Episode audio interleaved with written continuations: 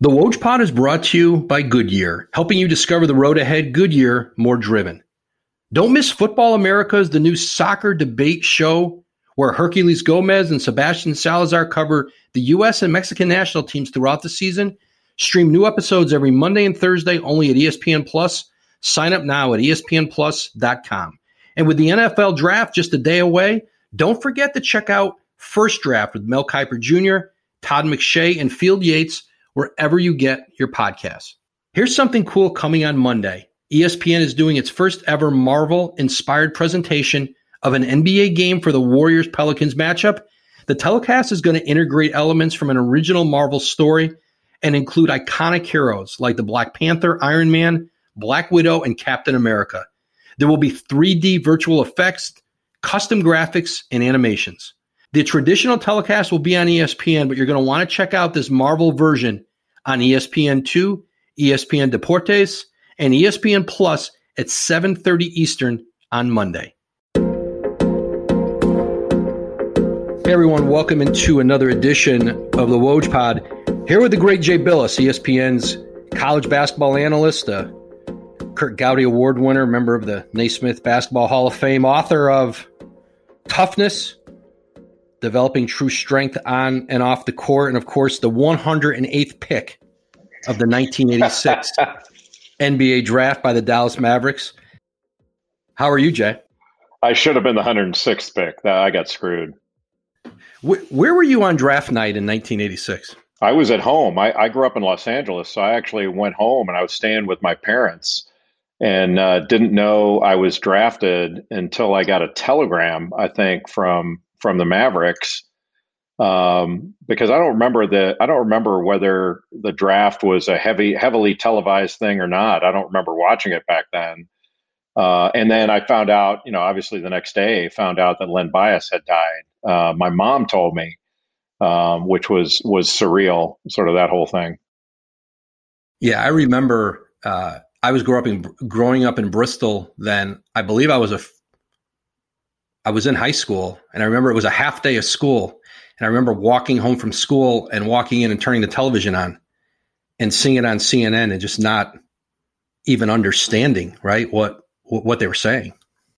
Yeah, it, it, I, I, think for our generation, uh, that was the equivalent, at least in sports, of of my parents and probably yours, knowing exactly where they were when uh, they learned that uh, President Kennedy was assassinated. It was that kind of, you know, oh my God moment where I'll never forget, you know, the way I learned it and I'll never forget how I felt. I mean, it's still really fresh and palpable whenever I talk about Len Bias that that that day specifically.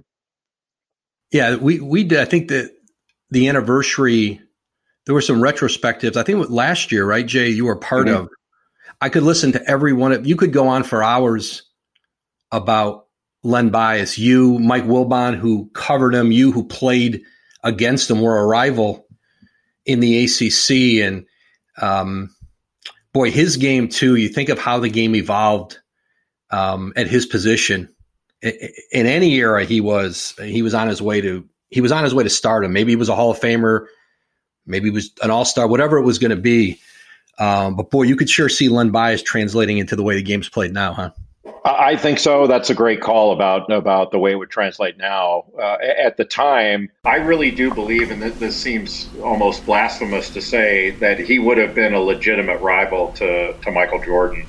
He was that talented and that good to be, a, and he was a two footed leaper, so he wasn't one of those guys that went off of one foot and did things but he was a powerful athlete and a powerful leaper that played played above the rim.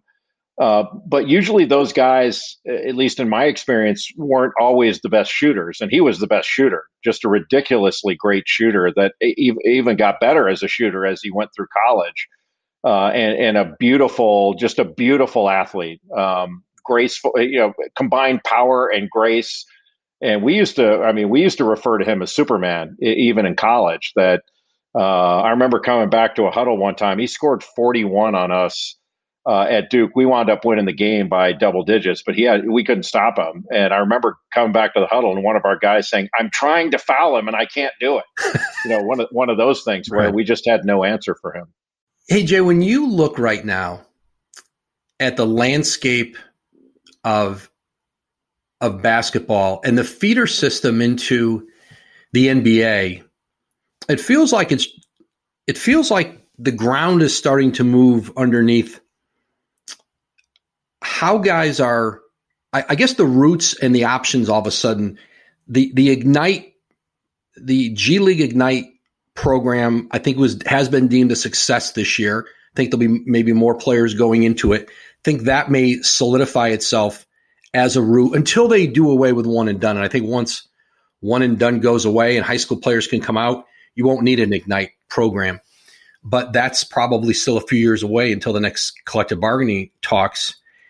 And now you've got these emerging professional leagues where they want to recruit juniors and seniors in high school. Uh, the the OTE, the overtime league, and basically put them almost in an it feels like an academy setting. They get paid. They can go get. They can do the uh, things. You know the the uh, you know get some of the outside uh, likeness revenue that they can't get in college. Uh, obviously, you could get a shoe deal at, at any age, I suppose, if, if you're um, deemed good enough. Uh, th- we'll see if those can really get off the ground. It seems like they have some funding. Uh, Kevin Ollie's going to run the uh, that overtime program now, and um, it, it's and then college basketball has turned. You know, the portal has changed. I think.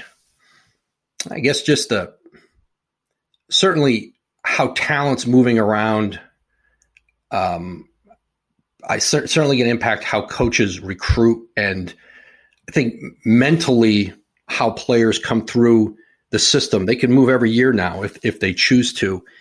Uh, what what do you think the residual is, Jay, moving forward of all this at the grassroots level, and, and then how do you think this impacts the kind of player, uh, the kind of uh, uh person that's coming into the league? Yeah, those are profound questions. I, I, think that first and foremost, it shows that college basketball is becoming and and could very well be diminished in the future, as far as as how many quality players choose it. And I think that's a direct result of the mismanagement of the college game. That, that it's been horribly mismanaged uh, and and to the point where those in charge haven't seen the have been blind to the trends or, or willfully ignorant of the trends in the game.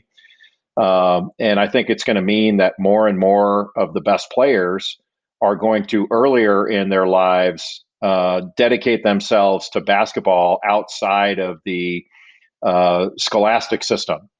Uh, whether it's uh, doing the the overtime uh, area or you know going more toward academies or things where they're not playing for their their high school or a college. And you know, on one level woj i mean I, I it's not a selfish thing where i'm going well you know i want to watch the best players play. I watch them play whether they're in the nba or college. I don't discern that. I'm a fan of all of it. I love basketball. I don't just love college basketball. I don't just love the nba i love it all. So i'm not worried about that there there are I do have a little bit of concern that given the way our system has run, uh, you know, socially over the years, especially for a young person, that uh, you know, not having any sort of relationship with higher education before you go pro, it, it means it's less likely that you're going to go back to school and pursue an education. I think that's an important thing. I mean, I don't want to sound Pollyanna on this, but on this subject, but I really do think it's an important thing for for anyone to go to college if they if they have the opportunity. And so even with one and done, I've not been against one and done because I I think Zion Williamson going to college, Kevin Durant, Derrick Rose, you name it, Kevin Love going to college for a year was a good thing for everybody. Um, and I, I don't you know I don't think it's a good thing for the NBA necessarily to have players uh, come in at age 18 or age 19 uh, right into the league but but uh, everybody's sensibility. I think it's the the college system seems to be saying, quit sending them our way if they're not going to stay here for if they don't want to be Shane Battier or Bill Bradley, we don't want them at all. And it, but that's the don't you feel like that's the vibe they send out? And I, I think it's really unfortunate because it filters down to young people that are going, okay, well if you don't want me, I won't go because you're you're pretty restrictive in the way you do things anyway And the big fallacy is, and I talk to people about this all the time. The big fallacy is we think if a player is not ready to play in the NBA right now, that if they go the professional route and play in the G League, that somehow they're not getting developed mm-hmm. as well as they would in college. They're probably getting developed better, frankly. You it's just out of our view. Well, it's funny because people will say, "Hey, you don't turn. You're not going to get drafted. Do not go into the draft. You're going to go undrafted." And listen, in some cases, it's advice that you might want to heed. And but, but what are your expectations? Because you could go into the draft and go undrafted, Jay and get a two way contract and make 400,000 plus dollars next year and play in the G League, maybe be up in the NBA a little bit, or, you know, the exhibit 10 contracts. There's that pay you eh, certainly a, a livable wage and an opportunity to grow and play. And, you know, you said this, I've heard you say this a number of times, Jay, and, and I think it, it goes back to what you were just saying about whether college basketball or, or, or the structure is saying, unless you, like you said, you're Shane Battier or you're, you're a four year player or three year player, we, you've always said, let each school decide what their standards are. And if, if, um, I'm just picking a school, if Temple wants to take players who are non qualifiers from the city of Philly, you know, players that John Chaney recruited, um, in his time there and had great success with.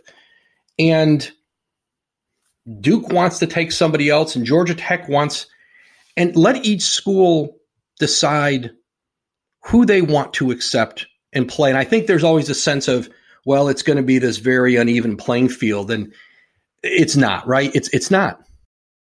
I don't think it is. I mean, it it, it sort of presumes that there is a, a race to the bottom and and I don't buy that. I don't think people are going to, you know, schools are going to do things against their interests, and all of a sudden that that uh, you know very selective schools are are going to recruit these players that can't make it or can't you know can't read or things like that. You know, those were things that that the NCAA was embarrassed about, like in the 70s and 80s when there was a a player at Creighton that they found out uh, wasn't, you know, was illiterate, something like that uh, as if that was going to be the norm if they didn't have minim- you know, some minimum standard. And it, you know, it, it's it's sort of the you mentioned the transfer portal uh, earlier. It, it's the same kind of thing where you know the coaches the coaches don't want to accept responsibility for that. But the reason we have a transfer portal is because the coaches complain so much about other coaches recruiting off their rosters, mm-hmm. and and that wasn't. I don't think that was happening. I think they just got in a twist over the fact that if if a player wanted to leave Temple uh, and and didn't, you know, wasn't sure where he was going to go, he called his AAU coach and said, "I want to leave." The AAU coach called a couple places he was interested in, so asked the coach, "Hey, my guy's unhappy. Do you have a spot uh, and a scholarship?" And if the answer was yes, then the player would transfer there. And the coaches got all upset over it. So now we've got the transfer portal. Now the coaches are, man, we're going to have people poaching off other rosters. They're going to recruit. It's not that they're against transfers or against the players being happy. They don't trust each other. right. And so and so they're really what they're saying is we are such an unethical group. We need protections. We need the players to have to sit out a year and and, and have a have a penalty on the players because we the coaches are untrustworthy and and I, I, I argue uh, with those guys all the time. They're friends of mine, saying that's not a very good reason to restrict the movement of a player is because the coaches can't be trusted. You know, that, that's not that that doesn't work. That's not going to fly. Yeah, and, and this year it's created because everybody in college can you, you can play through another year if you want to. It's created such a backlog with this NBA with this draft and players who might test the waters going they don't have time to bring you in for like in the past you'd be a player who I know next year is my year, but I could go get a couple workouts with a few teams and get a sense. They don't have time. And with COVID, they're lim- they're going to be limited in who they can bring in. They're only going to really bring in players who who are in their uh, wheelhouse of drafting right now. And it's created, you know, even the seniors have to apply for the draft, and so it's created. Uh, the whole scouting structure will be how it's gone the last year. Um, it'll be interesting to see how many mistakes there are in the draft, how much the the decision. How much did the decision makers get to see the players they're selecting? How much? Um, some were pretty limited in in getting out and, and seeing them. So I think that's going to be, you know, we're still three months away from the draft. I think it's going to be interesting the impact that has on everything. I, I think with the portal 2J, and I I'm with you. Play, the player freedom movement, just like any other student in any other discipline in university.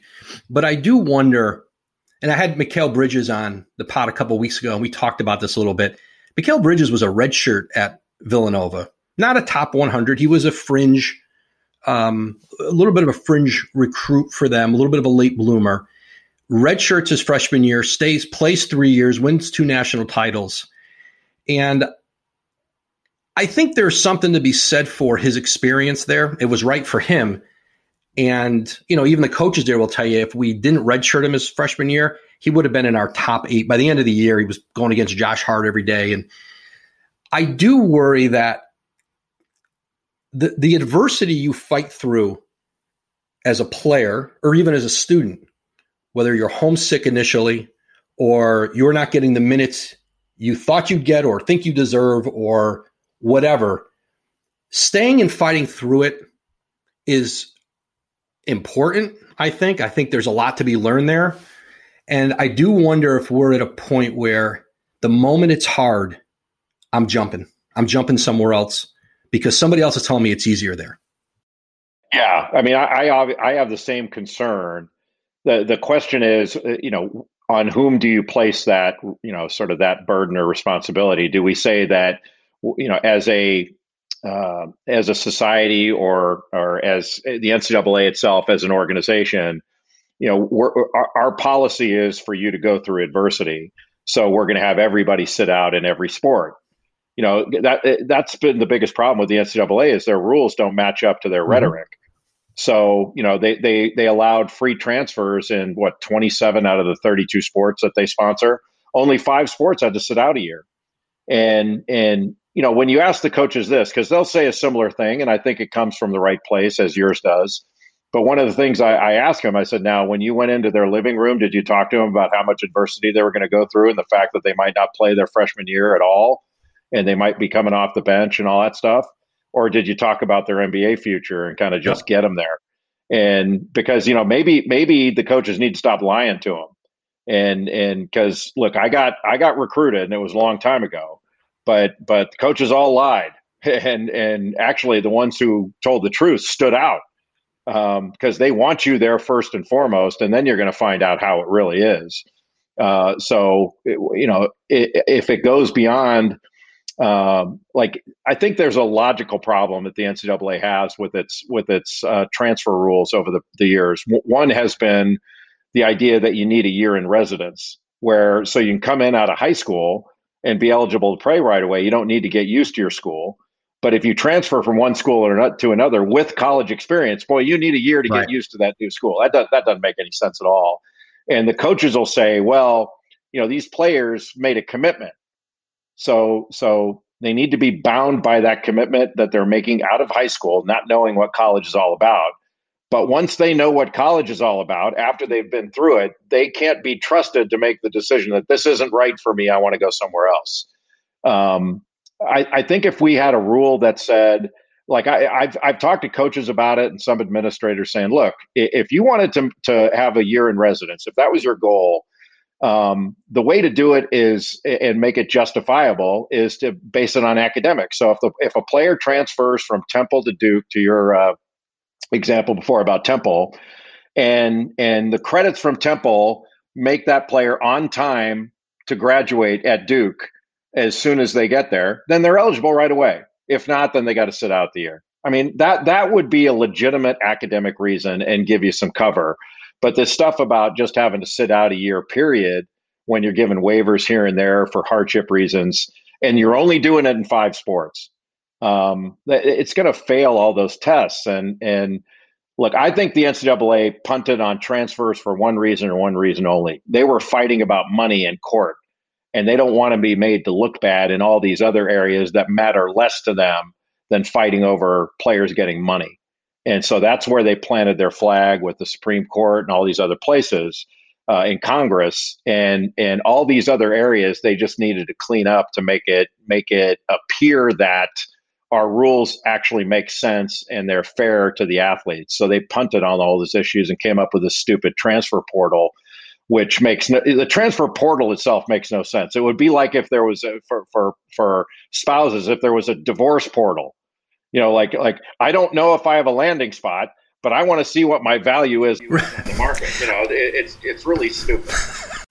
Okay, you've got two weeks to go out and see if you can upgrade, and and I've got two weeks to go out to know that I can't possibly upgrade, but we'll, yeah, let's see how that plays out. It's Kaley Cuoco for Priceline. Ready to go to your happy place for a happy price? Well, why didn't you say so? Just download the Priceline app right now and save up to 60% on hotels. So, whether it's Cousin Kevin's Kazoo concert in Kansas City, go Kevin, or Becky's Bachelorette Bash in Bermuda, you never have to miss a trip ever again. So, download the Priceline app today. Your savings are waiting Go to your happy place for a happy price. Go to your happy price, Priceline. Jay, and it's funny, you talked about the promises that are made in recruiting, and you're exactly right because it's it's all about here are my 10 guys in the NBA. Here's how here you remind me of this guy that came through here and because uh, that's what guys want to hear. But part of it is that's what they've been told, whether it's to go on a travel team to get recruited to high school, to maybe switch high schools, switch travel teams, the agent process. Um, there are a lot of people telling young people exactly what they want to hear to get them. And then once they have them, worried that they're going to lose them. So continuing to not always be honest about whatever it is. And I see you see it in the NBA and free agency when you're out, when teams go to bring players in and it's, hey, listen, you're not going to have to practice. You're going to be able to, we'll keep you, we'll keep the media at a distance. There's a million big things and small things in f- free agent recruiting that goes on that is a continuation of everything of a system that the players have have you know, many top players have had from 15, 16 years old. And then all of a sudden we want, like, they ask, well, how certain guys fit into a team situation, but you've sold the individual over, you've sold the individual over the team at every level, but then you expect them to always be great teammates or it, it's just become, it's, it's interesting how it's played out. And I, and I think just what we're going to see, how this moves upward into the NBA is going to um, is going to be interesting. And you know, we, we talked about the Ignite team for a moment, like that system, and you've got Jalen Green and Jonathan Kuminga, and Jalen Green could have been at you know Memphis or Kentucky, I think were his final couple schools, and ends up in the bubble for a month with Kuminga. They play on the same team. They have some veteran players on their team. The NBA guys loved it. The, the executives who went and scouted them said I could see them on an NBA court. I could see them with NBA rules, NBA three point line. I see them playing against older players, um, with older players, and against older players. And it was a much, it was a much better vehicle to evaluate that player, especially in a COVID year where they may not have been able to get to uh, an ACC game or SEC game as regularly. And so uh, th- that's going to be again, and those guys all got in that five hundred thousand dollar range, the the elite player there. And so, and the G League is aggressively Shareef Abdur-Rahim and Rod Strickland, who are working. Uh, Shareef is the is the president of the G League. They are aggressive in recruiting these players. I know some of the college coaches are angry about it, um, but there's a marketplace, and, and they're in it now. And so it's an interesting, just how players are getting to the league now is is rapidly changing. Yeah, it's no longer a monopoly for college sports, and for years, as you know, uh, you know, college. I think NCAA administrators have talked about we're the only system in the world that you know ties education to big time athletics, whether even Olympic sports. I mean, you know, you keep hearing now in the in the ongoing debate over athlete compensation. That if if athletes are allowed NIL or further compensation, that's gonna that's gonna really hurt this nation's Olympic movement because if Olympic sports are compromised in any way, that's gonna that's gonna compromise our nation's ability to be competitive in international competition to win medals. And my first reaction to that was, so that's on the athlete too. You know, now our nation's Olympic movement is on their shoulders as well. Um, it, it's just an odd. We've got a really odd system that doesn't exist anywhere else, and maybe there's a reason for that. Maybe it's not because we're smarter. Maybe it's because the rest of the world is. and you know, they, when I played professionally in in uh, Italy and Spain, you know, the the clubs I played for had junior teams. And you know they were respond you know they helped the, the players get educated but it was they didn't play for a school team or a university team. They played for a professional club even when they were young teenagers. And i'm not saying it's a better system because we can't flip our system to that overnight and college isn't just going to give up on billions of dollars. They're going to stay in this game. Uh, but i think there's a place for all of these different avenues. I don't think they're necessarily good or bad. Uh, it depends on what each individual wants, but but I, I am always talking to my colleagues about not my ESPN colleagues, but you know folks in basketball that when they talk about well this player's not ready for the NBA, that's not necessarily the analysis. Like you can go into the G League, and I think you'd agree with this, Woj, and you can work. You know, you you can work on your game without restriction and get a hell of a lot better. It's just it's not on television every week like college is. And so there's an argument to be made that that's a, a, the better place to develop as a basketball player than than college basketball is. And and people need to wrap their heads around that because that's the reality. No, that's right. And and this draft, and we we talked about it. Jonathan Kuminga, Jalen uh, Jalen Green. These are players are probably going to go the, the two most prominent players from the Ignite program in the G League this year you know, are in that three to five range. They're going to go high in this draft. Uh, Jonathan Givony and Mike Schmitz so far, they they've talked about maybe regardless. I think certainly Jonathan, and we talked about this recently, regardless of team need or who has the first pick, to them, Cade Cunningham is the number one pick, uh, the forward from Oklahoma State. Where, where do you fall on that, Jay? Is that is that how you see it at this early point?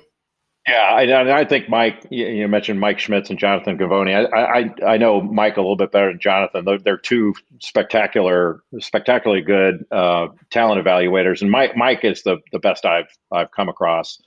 Um, I, I, think Cade Cunningham is the best player I've seen, the best prospect.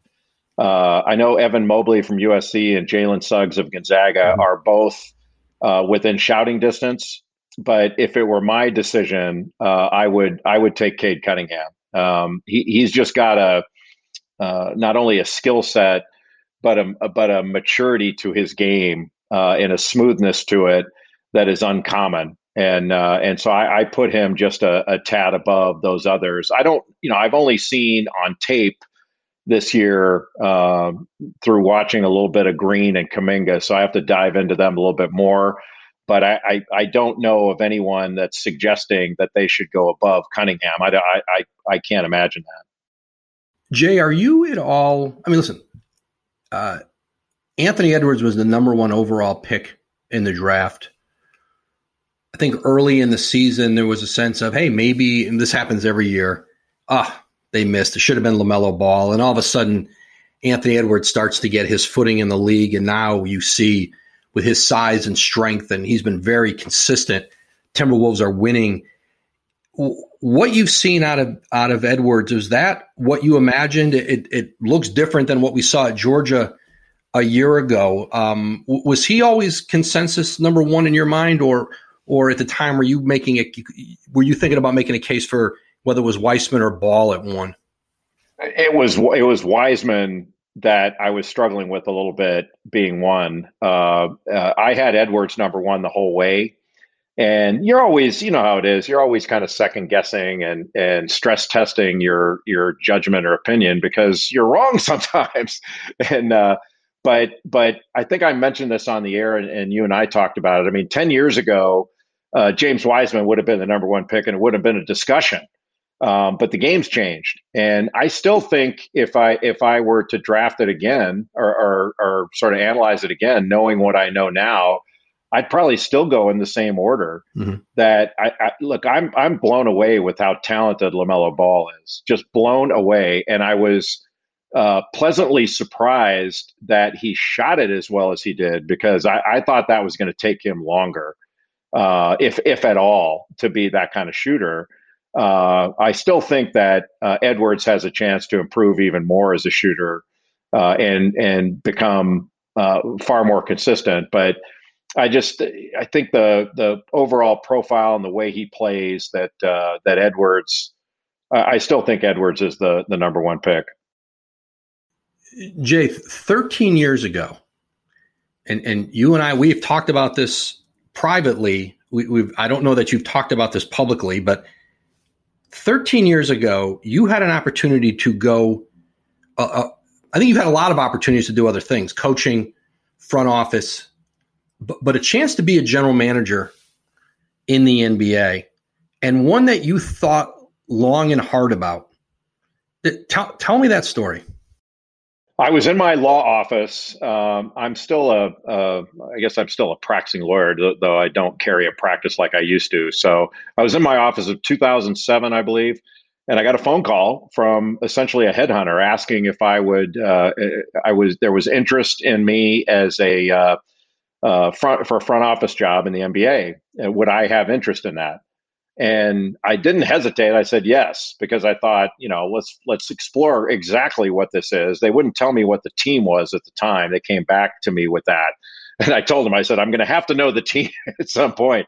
Um, but I wasn't. I didn't know kind of what the protocol was. How is this the way it normally goes, and and all that stuff. So ultimately, I found out it was the Houston Rockets and uh, and I talked to some friends of mine in the NBA that I trusted, and I wanted to keep it very quiet. I didn't want anybody to know about it, and uh, so I talked to only a few people, and uh, and I ultimately uh, had to fly, flew to Houston to meet with the owner at the time, Leslie Alexander, and so I had a two or three hour meeting. I can't remember how long it was in his like luxury condo in Houston, and uh, and and left. You know, went back, flew back home to Charlotte and I had spoken with a really close friend of mine in the NBA, and and he he told me exactly how he felt it was going to unfold. He said they're going to lay out all their salary cap info, they're going to lay out their roster, and they're going to ask you what you think and what changes you would make. And then he said, "Don't tell them."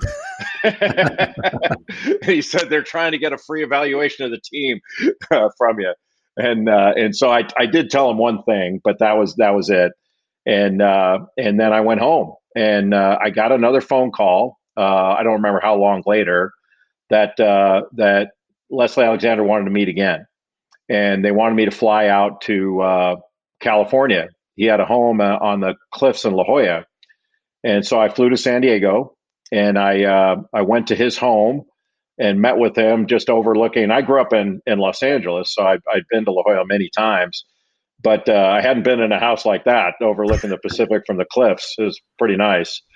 And so he wanted to grab a bite to eat. So we we went into downtown La Jolla and we sat at this little outdoor cafe. And after talking for half hour, 45 minutes, um, he looked at me and said, I'd like you to take the job. Do you want it? And uh, and I, I wasn't sure, is this an offer or what? But I, I said, well, uh, in the abstract, I do, but we haven't talked terms yet. You know, we, would have to talk terms before I could uh, I could accept the job. And and he kind of I, I don't know the right word for it, Woj. He he didn't tense up, but he got a little quiet. And then he said, "I'll have my people do the negotiation with you." And we just finished lunch and and had a nice time. And I flew home, and then I I wound up negotiating the rest of the way with his lawyers. Um, but uh, I will tell you this: you'd get a laugh out of this. So Jeff Van Gundy was the coach at yes. the time.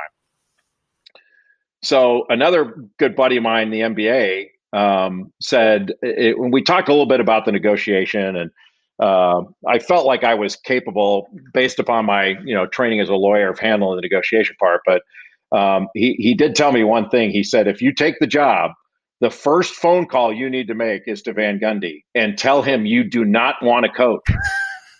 Mm-hmm. And I'm mm-hmm. like, what? Why would I have to tell him I don't want to coach? Like, who would think I would want to coach in the NBA? He goes, I promise you, he's going to think that. he said, he said tell, tell, him right away that you do not want to coach. And uh, and oddly, so uh, you know, the negotiations um, uh, broke down, and we couldn't come to terms. And and the Rockets hired, hired Daryl Morey, which was the exact right thing to do. They, they, they shouldn't have done anything with me, but I'm I'm glad that they did that because uh, he did a magnificent job. He's a great great professional. Um, but uh, I, I there have only been two people uh, outside of those that that were you know sort of in that circle that have mentioned this to me. One was Van Gundy when uh, when we started working together at ESPN, he said, "Hey, you were almost my boss," and I was like, "How did you know that?" And the other was you. Yeah, th- those are the, the only two that ever said. So I, I, I thought I had done a really good job of keeping that quiet, and you were the only two that uh, that ever mentioned it. Well, what appealed to you about running a team? Um, well, the idea that it was skin in the game you know, it, it, in in the job I have with ESPN, which I love, I absolutely love, and I've never I've never looked around. Um, but there's always been a, a, a, feeling with me that there's it's not a competitive job. It, it's certainly competitive to do the best you can, and I think we all want you know y'all all of us look and and say, hey, am I am I keeping pace with my colleague? Am I am I uh, uh among the better ones at this? Something like that. So you could get competitive that way, I'm sure. Um, but there's no win or loss after after a show or after a game. So you know you, you don't you don't get that same feeling you used to of of the high of winning or the low of losing. And I wanted to be a I, I thought I wanted to be a part of that again when when it came to me. Um, and you, you mentioned, I mean, I I had another cup another offer to be a head coach in college. Uh, was right before that. Um, uh, before the Rockets thing, and ultimately I turned it down because my kids were were younger, um, and so I didn't I didn't feel it was the right timing, and I don't I would never look at it again now. I'm past those years of of wanting to coach again, but uh, but the skin in the game part was was what really appealed to me, sort of the competitive aspect of it, which in my life I don't have a ton of that anymore. Uh, since I don't practice law like I used to, uh, my only competition is for a you know two dollar Nassau on a weekend with my friends. That's about it. You know, I, I heard an interesting theory, and I don't know if it was from somebody who who had played at Duke or somebody who was close to several of you guys and observed it. That the reason that so many of your peers, the guys you played with, and then were a little ahead of you and a little behind you, perhaps, got into coaching front office was because they had such a good experience being a part of team and being a part of something and they wanted it to continue or they wanted they they wanted to carry it on in their own lives. And you look at you know from your your duke group that um, you know people saw in the 30 for 30 where you were all sitting around having dinner and uh, you know, from Quinn Quin Snyder to Danny Ferry to Billy King, um, uh, David Henderson coached, uh, is in the NBA. Uh, you know, a number of other guys from that era that got into it, and I, I think there's something to that. I do actually, um, and I had brought this up with Tommy Amaker, who is a teammate of mine and still one of my closest friends, who's a head coach at Harvard. Uh, and and we had remarked that how many of us, and not just our group uh, back in the, the mid '80s, but uh, guys that had played at Duke after us, uh, a few even before. Chip Engelland uh, was a teammate of mine who, who's now with the San Antonio Spurs and regarded as, if not the best, one of the best shooting coaches in in the game. You know, Tommy, I had mentioned to Tommy, like, God, so many of us are still in and around basketball, and and I joked that uh, well, we just didn't want to get real jobs and kind of kind of making fun of it. And and he he very like I don't want to say too seriously, but he he said no, that's not it. He said he said we had such a great experience that that we we want to duplicate it. You know, we want to we want to continue it. And I, I thought about that quite a bit, and I think he was right that we did have such a good experience, not only playing for Coach K, but being with one another. And uh, and you know, like you mentioned some of the names, whether it's Billy King, Danny Ferry, Quin Snyder, those guys. I mean, it, it it's it, I don't want to say it's unusual, but I don't think it's the norm. Let's put it that way. That you're going to be around so many people, not only that you really like, but that you admire and and uh, I, I, really admire those guys uh, because they're they're they're so good at what they do. Like I think Quin Snyder is one of the best coaches I've ever been around at any level, and he's a savant. Um, and I knew, look, I knew he, he was the smartest guy on our mm-hmm. team. Mm-hmm. Not not that that was any great shakes back then, but he was the smartest guy, and uh, so it's never surprised me what he's done uh, and, and, the high level that that he competes at and and operates the space he operates in. But but to be around that many guys that are that are that competent in what they do uh, is is pretty extraordinary. You know, it's funny you mentioned Quin Snyder, and and you're right. He's I always say if you were to do a draft of NBA coaches, make all 30 available, and owners and or team presidents, whoever's going to decide, GMs, we can go out and draft just like we would the number one pick in the draft. And I think at the very top of that would be Erik Spoelstra, Quin Snyder. He wouldn't Quin Snyder wouldn't get past wouldn't get past four. I'd be surprised if he got to third. I mean, he's he's that good, and you've seen the coaches like Spo, like Quin Snyder, Monty Williams does this. They run it like a this, and this is hard to do in the NBA because the turnover typically is so usually there's just a lot of turnover and it's hard to run it like a program. And you've seen what Monty's done in Phoenix, taking over that organization, which has been just um, a mess for a long time. And uh, you know, Tom Thibodeau brings Tom Thibodeau brings a program uh, in New York, and and you see the success. But but Quin's done it for you know with Dennis Lindsey and, and now Justin Zanik in their front office and a core of players and and what I is so interesting to me about Quin is he knows who his kind of player is, and like you think like Joe Ingles was a player he saw in Russia, and when he was over in Russia for a season, and he gets cut by the Clippers, and Quin's like, let's get that guy in here, and all of a sudden it's I don't know eight years later, and and you know to me the, the great coaches know exactly the kind of they they have the ability to to see a player and know exactly how he fits in the way they want to play. And you've just seen them create this style of play in Utah that's so unique, so versatile. They defend at the highest level. They're shooting threes at a historic clip, and they can go big on you, small, and and just and you always hear players there talk about Quin's attention to detail that separates them, and and um, in so many ways, I think Quin is so much more. I think the NBA fit him so much more than college basketball. Yeah, I think that's right. And and to your point about attention to detail, I was visiting Quin several years ago. It's probably five years ago now.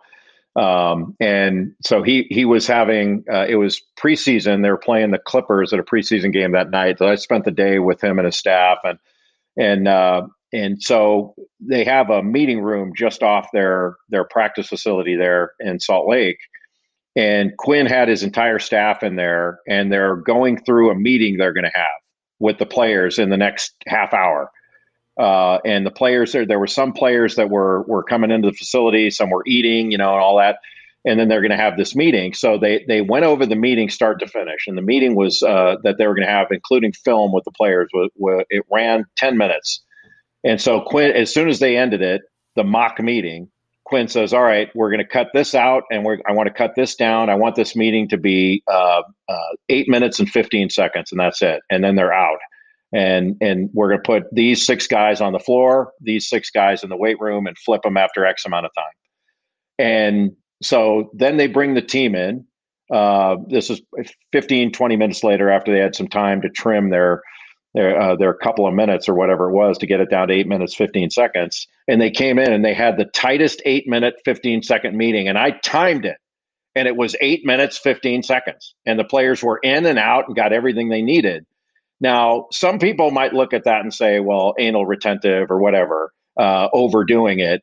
It was it was like the attention to detail of it, it was perfect. And the, but it wasn't perfect because um, of chance. It was perfect because they took the time to run through it and then and then hone it and and to make sure they didn't waste the players' time and got the most out of it. It was really impressive. I was I was blown away by it. Jay, last thing, the the trend we've seen in college basketball of hiring former NBA players who may be alums, and, and you've seen the success. I think Juwan Howard started uh, a trend here. Obviously, Patrick Ewing came sooner at Georgetown. He's had some success.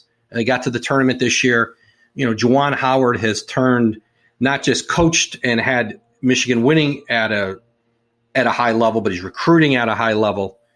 And then you see, um, you know, Mike Woodson at Indiana, uh, Texas Tech with Darvin Ham, who I think is an outstanding coach, and I think ultimately Darvin Ham not taking that job. He's a Bucks assistant, played at Texas Tech.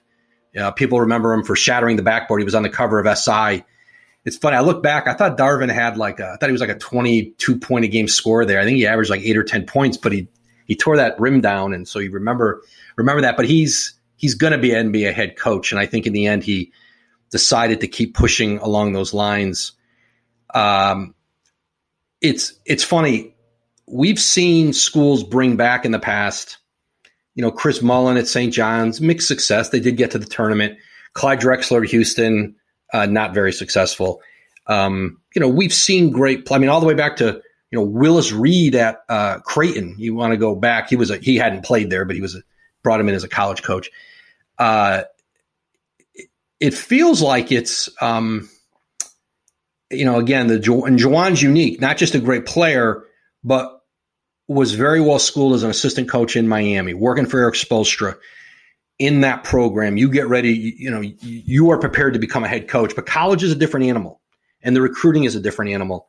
And, uh, but it feels like Juwan has been able to just harness his presence and, uh, all the things that make him a really unique individual. You can see he's ported into their recruiting and into their, into their team and coaching and created a great environment there and listen, there's only so many of these guys out there. Not every school even has one. But but what do you do? You imagine this is a, a structure that we're going to see more of, or or is Juwan an anomaly because he's just such a unique unique individual? Well, he may be an anomaly in how good he is, but I don't think he's an anomaly in you know we're not going to see others uh, do it uh, in a similar fashion or be capable of doing it and and I'd be interested to hear what you think of this because I, have always I've always felt like uh, like the lines were drawn too rigidly between the NBA and college uh, in the past. That you know we always talked about well you know a college coach can't make it in the NBA things like that. that th- those were years ago. Uh, and I wasn't sure whether it was sort of a thing where where the NBA felt like it was a little bit of a closed community, so they wanted to make it seem like it was tougher but usually, the college coaches that went into the NBA took the worst jobs, and anybody mm-hmm. who took that job is going to get canned in three or four years and, and be deemed a failure.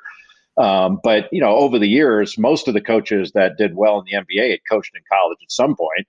Um, there's a learning curve in anything, but I think the lines are now blurred. That uh, you know, Brad Stevens, uh, uh, Billy Donovan, uh, and we've had others. PJ Carlesimo did it too and didn't mm-hmm. get credit for it because of the way things ended, but they've gone into the NBA and done well right out of the gate because of the maybe in part because of the jobs they took.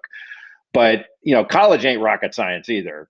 And there are some sensibilities in college you have to in the at the college level you have to be aware of that um, you know most college administrators don't like hearing NBA uh, I'm on the competition committee uh, for the NCAA, which deals only with the rules of play. And I can tell you there have been times over the years when you've mentioned, well, this rule is in the NBA, and people almost recoil, saying, well, we don't want to be like the NBA. They're like, why? You don't want to be profitable and fun and you know and, and watched um, you know th- there's a reason that they have those rules but i think we're going to keep seeing uh, nba coaches do well in college and i think we're going to keep seeing some college coaches uh, get opportunities in the NBA, and and they're gonna they're gonna be determined by how good they are, not necessarily by whether they were in college or the NBA first. Yeah, and I, I think about the guys, and you mentioned some of them. To me, the the most important trait a college coach can have coming to the NBA is an understanding that he is not the star. Mm-hmm. And I think when you look at Billy Donovan, Brad Stevens, uh, let, us say those two, for example, who've been most most recent most recent examples of coaches who've made the move up and had success. It's understanding that they were not interested in the celebrity necessarily that came. I think Billy Donovan understood you had to be the face of a program and you needed to sell it, but he inherently wasn't comfortable with being the the, the way some college coaches create the celebrity. Because when you get to the NBA, the, the, even whether you have whether you, whether you're coaching Michael Jordan or the worst team in the league, the players, even your the worst the worst star player in the league, the the leading scorer in the worst team in the league, is still the star of that environment, and and the the players have to know that the coach isn't trying to upstage them. And quite honestly, listen, Rick Pitino and John Calipari are great coaches. Rick Pitino is an all time coach, but I think Rick had one run with the Knicks early, but when he came back to Boston, and I think for for Pitino in Boston and for Calipari with the Nets at the time, that was hard for them.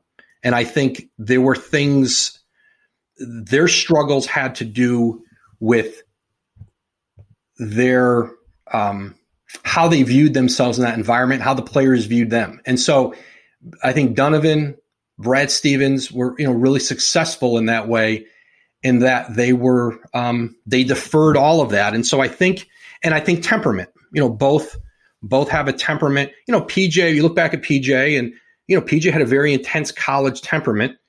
And at times in the NBA, it's you it was different even when PJ coached than now. But but that's different. You can't coach 82 games the way you can 30, and you can't coach grown men and professionals, older players the way maybe you can 18 to 21. Um, but you know, and I think ultimately, like the reason most guys don't want to go back to college, I've never met a coach at the NBA level who, if he had a choice, now some do go back to college because that's their chance to be a head coach. Either I I can't get another job. I've been a head coach in the NBA, but I'm not getting another job, and I can get years on a contract and and I'll go back to college. But not anybody's really choosing to do that, and and it you typically goes back to the recruiting. Um, I remember Billy Donovan saying that to me when he, even in his first year in Oklahoma City, like when practice ended, he didn't have to go grab his phone and have 20 missed calls and all the people he's got to call back. He just had to worry about the, the 12, 13 guys. And, and, you know, in college, you end up spending so much time on guys, like he said, guys that you're never going to coach and having to build relationships with players you're never going to coach. Or in the NBA, you can pour yourself into that group you have. And but if you don't like your team in college, you can go get a brand new one pretty quick. Can't do that in the NBA. And so there's those plus and minuses. But I do think, um, you know, the Brad Stevens thing got a lot of attention. I'd reported a couple weeks ago that Indiana was prepared to offer him seven years, 70 million. And you know, I understand people were comparing it to Mike Woodson's deal. And I would say, well, Brad's making high sixes, seven million in Boston. So if you're going to get Brad Stevens to leave the Boston Celtics, you're going to have to throw a crazy number at him. And even then, that's not going to probably do it. But it's like, well, we're going to try. He got Butler two NCAA title games, and um, we're it makes sense. It, it made all the sense for them to try for him.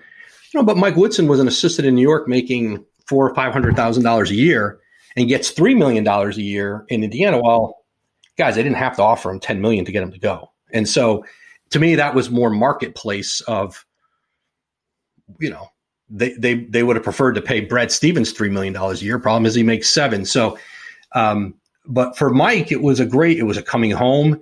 He's you know obviously played there. Looks like he's put a really good staff together around him, and and we'll see. You know, we'll see how it goes. But you know, like the recruiting itself is, especially in the portal, it never stops, and you're not just recruiting. You're always recruiting your own players, and the time you have to take to keep recruiting your own guys, it's it's a fascinating. Um, you know, like you kind of expected Bill Self. Was Bill Self ever going to go to the NBA? Could he do it? And Uh, I think you're right. A lot of guys could do it. Like a coach to me, just retired. Lon Kruger. I mean, what a great coach! Just one of the great coaches of his era. Um, you know, went to Atlanta. The roster stunk, and I think Tom Izzo has wrestled with this. Tom Izzo has had a number of opportunities to go to the NBA, and I think at times looked at himself and said, and I've talked to some coaches who he's asked for advice on it, and you know, I think for Izzo, like does my style is my style going to translate? Do I want to go through the losing that you are going to do if you're taking over a bad team?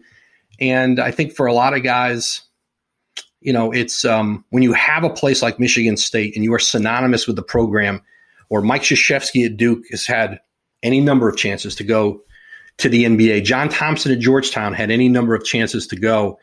And I, I don't know that any of those guys who are iconic figures at one school I'm not sure any of them really would look back and say, "I regret not going." I, I, I, um, I, I wonder. You know, I think Mike got to do it with Team USA. He got to coach. He got the best of the NBA. He just got to coach the best players. He didn't have to coach any of the bad ones. Um, but I, I, I do think you're right. The the relationship between the two has kind of always been evolving.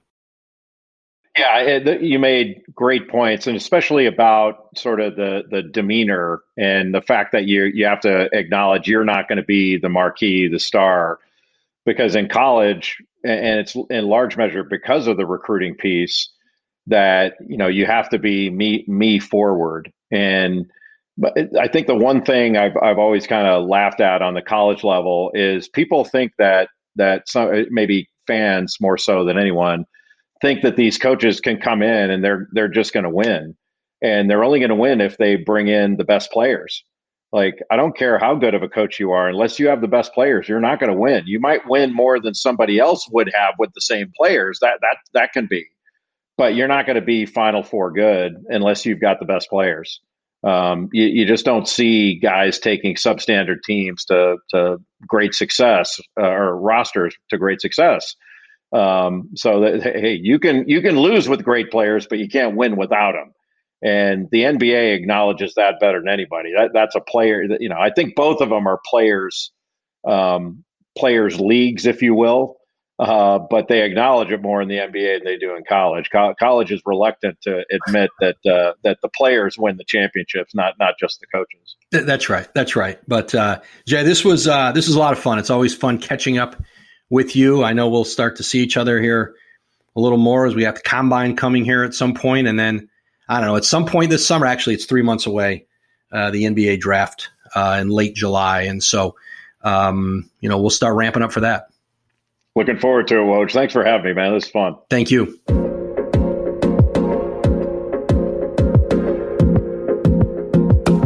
Thanks for listening to this episode of the Woj Pod. A big thank you to my guest today, ESPN's Jay Bilas. Be sure to listen to new and archived episodes of the Woj Pod wherever you get your podcasts. Be sure to also listen to the Low Post with Zach Lowe and the Hoop Collective with Brian Windhorst. We'll catch you next time.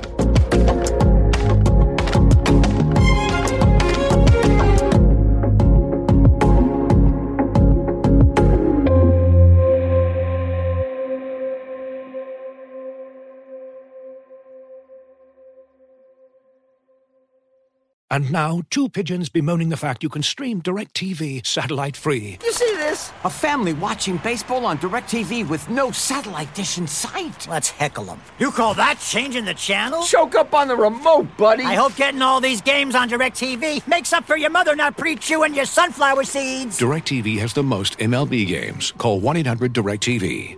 Claim based on total games carried on sports networks. Sports availability varies by zip code and requires choice package. Terms and restrictions apply.